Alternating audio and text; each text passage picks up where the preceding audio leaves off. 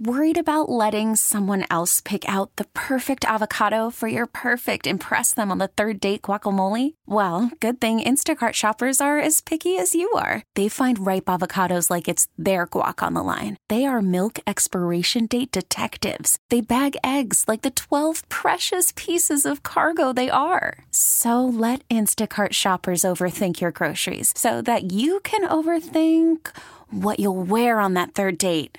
Download the Instacart app to get free delivery on your first three orders while supplies last. Minimum $10 per order, additional term supply. Hiring for your small business? If you're not looking for professionals on LinkedIn, you're looking in the wrong place. That's like looking for your car keys in a fish tank. LinkedIn helps you hire professionals you can't find anywhere else, even those who aren't actively searching for a new job but might be open to the perfect role. In a given month, over 70% of LinkedIn users don't even visit other leading job sites. So start looking in the right place. With LinkedIn, you can hire professionals like a professional. Post your free job on linkedin.com slash recommend today. Al Pawlowski with us at Bally Sports Great Lakes. Al, I told Spencer, fine, Color Me Badd, and he spared you. We did not have that in the system. Thank goodness.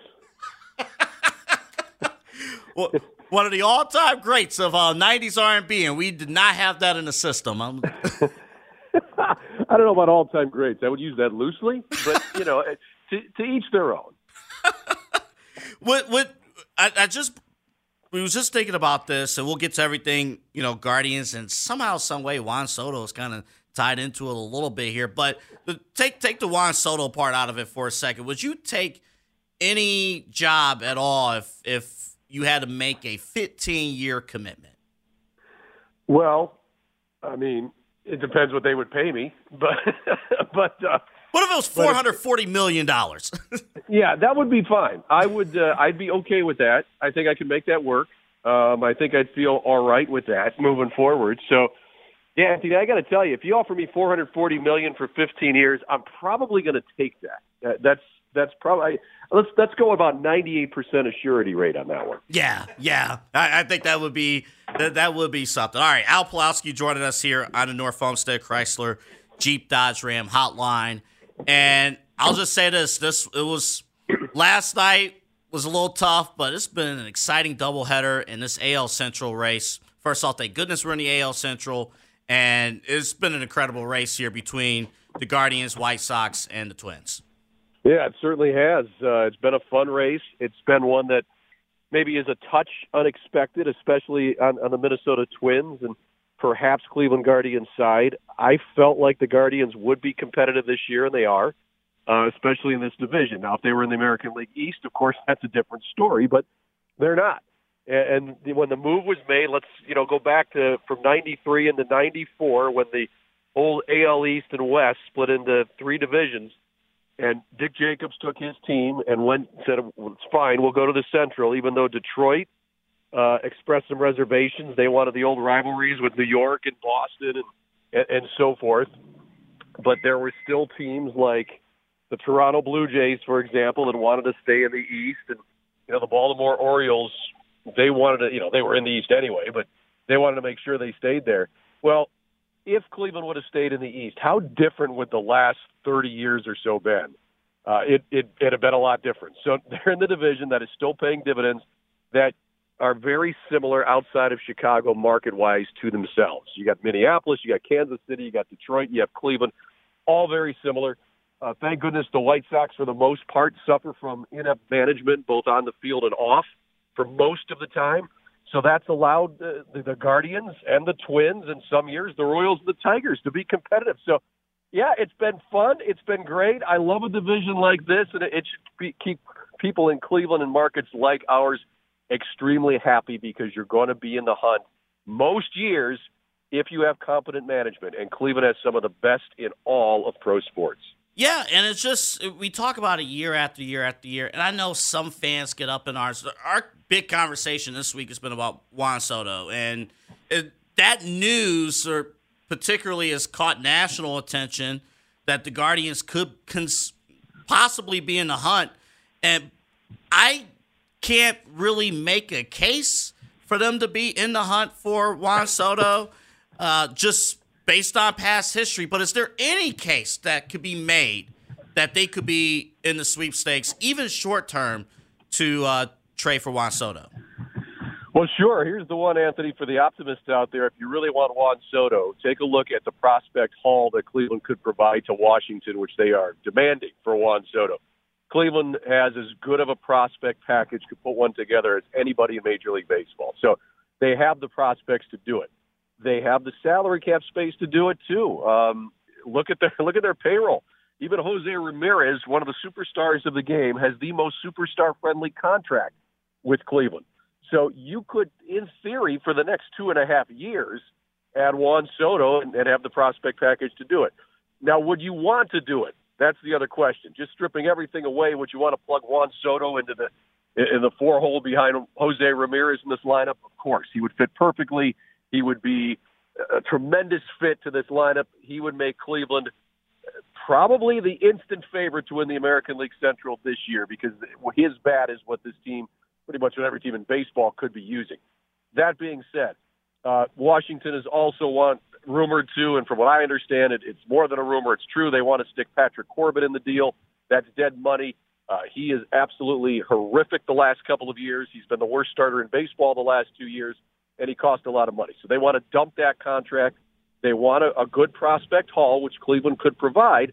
But still, you've got to decide: Do I want to give those prospects up? Do I then want to take on not just Juan Soto's deal? And even though you don't have to pay him 440 million for 15 years, and you control him for the next two and a half, he's still going to arbitration. You're still looking probably in the next couple of years at 20 to 25 million a year, and then you've got wasted money in Corbin. So now that's another what 15 million per year about. Uh, so you're looking at somewhere between 35 to 40 million commitment for Juan Soto. Could be done, but then everything's got to work out too. You're going to be giving up prospects that are probably going to make it. Uh, you make got to make sure that the ones that you give up aren't the ones that you're going to be needing later. So can it happen? Yes. Will it happen? I would say probably not, just because the final piece to this: Do you want to make that sort of a commitment to one guy? And if that one guy gets hurt, and it does happen, you're back to square one, and now you're down money and you're down all those prospects. So there's a big gamble there. It could happen. I just don't think it will. Uh, Al Pawlowski here with us, uh, Anthony Alford here with you. Uh, uh, one last question on the Juan Soto, then we'll move forward here. Uh, is there any concern beyond the two and a half years that you know even you know you're going for a championship? Obviously, I would imagine if you bring him in for the two and a half years, but you know the Guardians. You talked about the long term success and being competitive. Is there any concern at all that maybe he, that would be in jeopardy beyond the two and a half years? You know, I don't think so, Anthony. As long as you, you know, now Washington wants a haul right now, and we'll see what what other teams offer. But the longer they hold on to Juan Soto, the longer they wait for the perfect package, the lower his value gets because each day that goes by is one less day you have control of him. Um, but I don't think it would because Cleveland has so many prospects right now, especially in the middle infield. So let's say they would have to give up a couple of those and a pitching prospect or two. Washington also wants major leaguers. So let's say let's say you got to give up five players. I think that's probably going to be the magic number for Soto, and then you'd have to take on Corbin. You're giving up probably. Let's just and I'm just throwing names out there hypothetically. G- Gabriel Arias most likely is in that deal. Washington is probably going to ask for Nolan Jones as well. They're going to probably ask for Gavin Williams, who is looking phenomenal right now at Double A Akron as a pitching prospect. And then you're going to have to throw in probably a, somebody like, uh, dare I say, Triston McKenzie, but that's what Washington's going to ask for. If not him, Zach Plesac, and then one more good prospect, maybe Brayan Rocchio.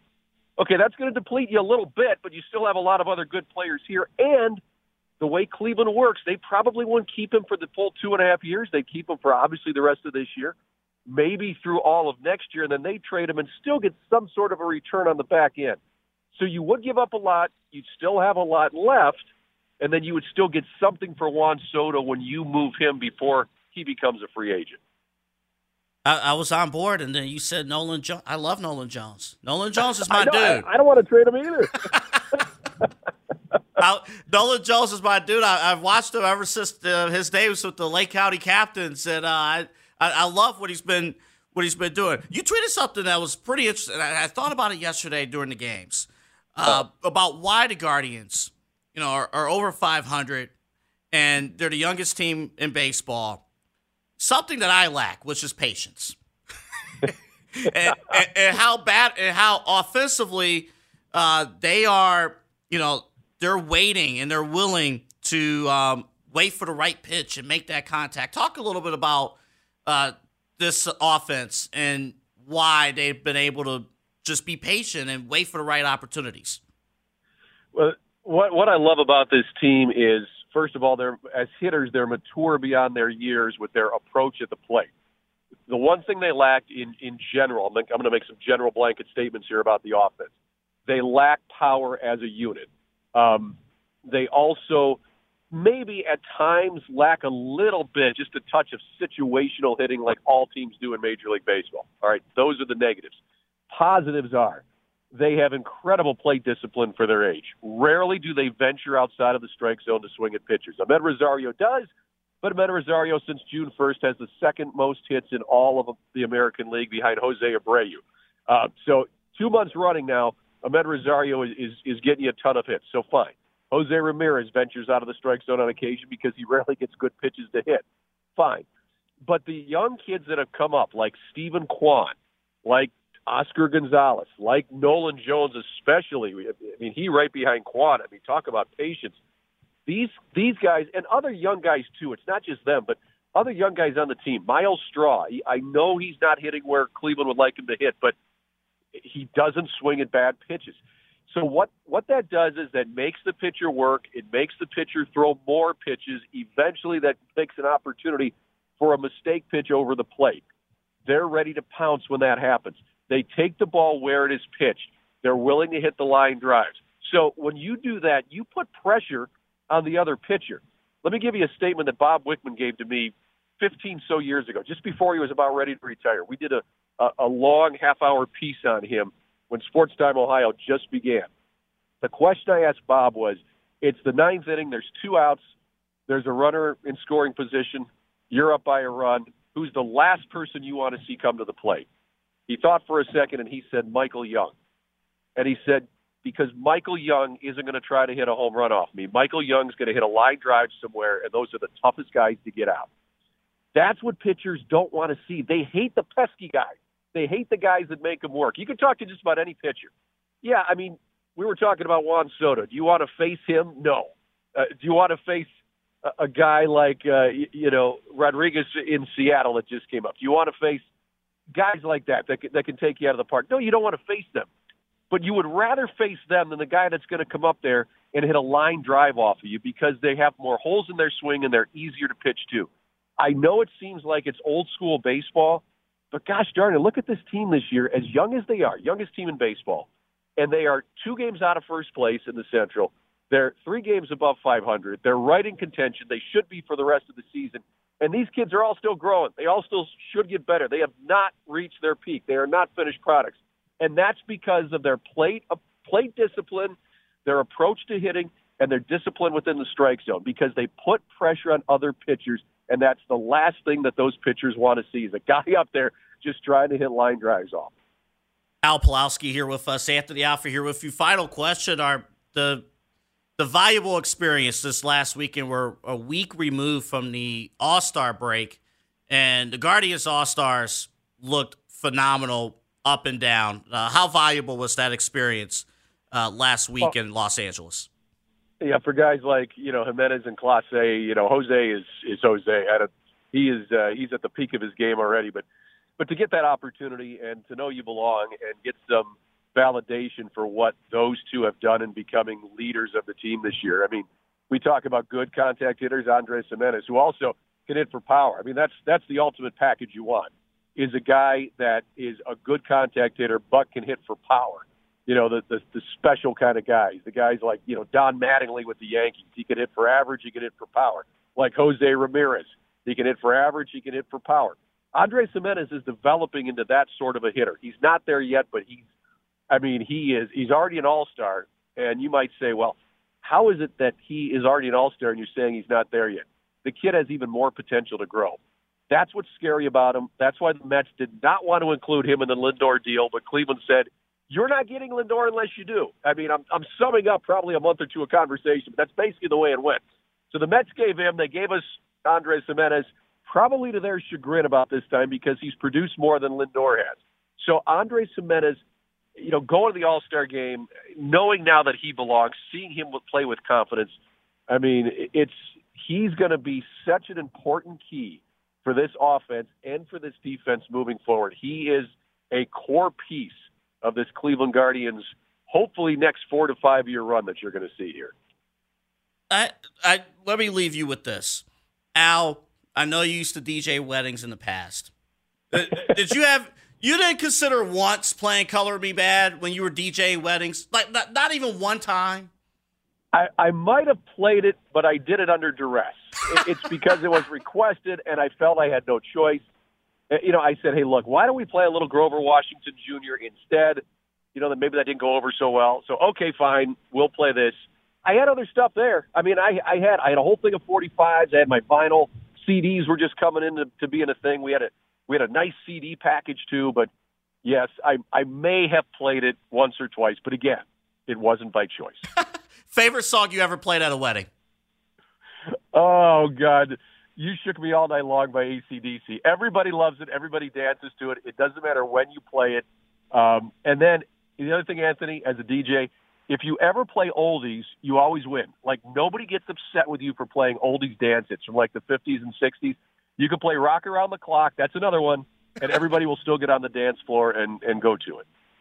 Oh, that's fantastic, Al Pawlowski. You'll hear, you'll see him and hear him uh, this afternoon, 1.30, Guardians live with Jensen, and uh, first pitch at two ten, Guardians and White Sox. Uh, Al, appreciate you joining us, and uh, we will get coloring better in the system next time. Double A, my friend. It is great to talk to you. Uh, I will talk to you again, and I hope you never get that song in your system. Thanks again, Al. Al Pawlowski joining us here uh, on the North Olmsted Chrysler Jeep Dodge Ram Hotline. T-Mobile has invested billions to light up America's largest 5G network, from big cities to small towns, including right here in yours. And great coverage is just the beginning. Right now, families and small businesses can save up to 20% versus AT&T and Verizon when they switch. Visit your local T-Mobile store today.